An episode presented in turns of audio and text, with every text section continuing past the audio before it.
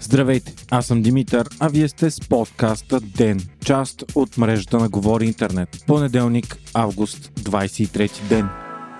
Министрът на економиката Кирил Петков е само български гражданин. Това съобщи самият той във фейсбук профила си днес. Петков публикува нотариално заверените документи, с които е поддал му оба за прекратяване на канадското си гражданство. Те са от 21 април тази година, преди да стане министър. Потвърждение от канадските власти за прекратено гражданство Петков е получил миналия петък на 20 август. Документите, удостоверяващи това, са изпратени в посолство на Канада в Румъния, откъдето Петков може да си ги вземе лично. Напомняме, че министъра стана известен с ефективните си действия против корупционни схеми на ГЕРБ и ДПС и в последствие беше яростно атакуван от двете партии заради това, че има двойно гражданство канадско и българско. Според Конституцията, министри могат да бъдат единствено личности с българско гражданство. Изненадващо за първ път атаката дойде от има такъв народ, които повдигнаха въпроса в парламента.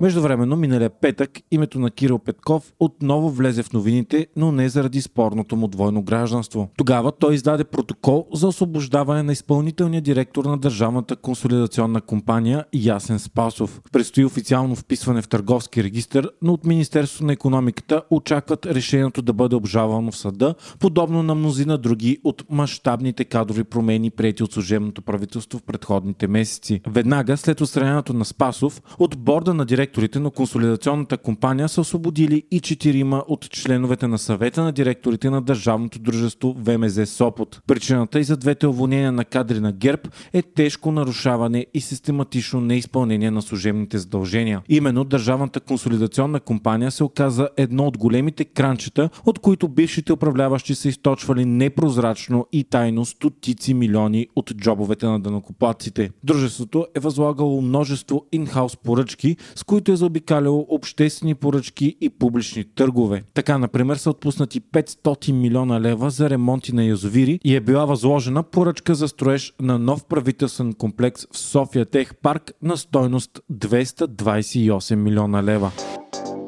Председателят на парламента Ива Митева каза днес на посещение в Разград, че президентските избори ще са през ноември. По нейни думи ще е най-добре при евентуални трети парламентарни избори, те да са две в едно с президентските. Това ще е президент в историята на България, но все повече се говори за именно този вариант. Ако парламентарните избори се провеждат отделно, а президентските имат втори тур, това означава пет пъти ходене до урната за гласуване в рамките на една година. Съответно, това означава повече разходи, но най-голямото опасение е, че може да доведе до много ниска избирателна активност. За такъв вариант заговори изпълнителният директор на доставчика на машини за гласуване Сиела Норма, Веселин Тодоров. Той препоръчва изборите да се проведат заедно, защото в противен случай може да се достигне до хаос, а екипите по поддръжката на машините няма да успеят да се справят с толкова голям обем от работа за толкова кратко време.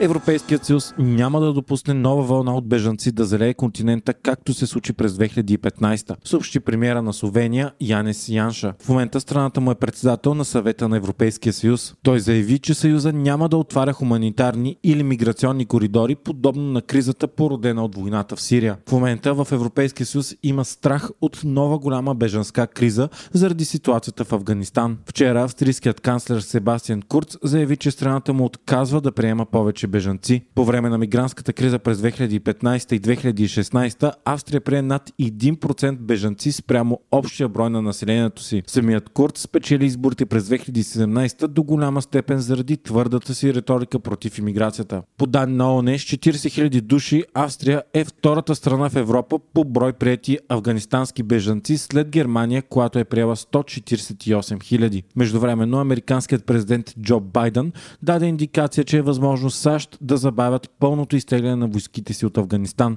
Това ще се направи с цел да се даде достатъчно време за евакуиране на американски и чуждестранни граждани, както и афганистанци, които са им помагали през годините. От 14 август насам САЩ са евакуирали от Кабул около 28 000 души, като 11 000 от тях са напуснали страната само през този уикенд.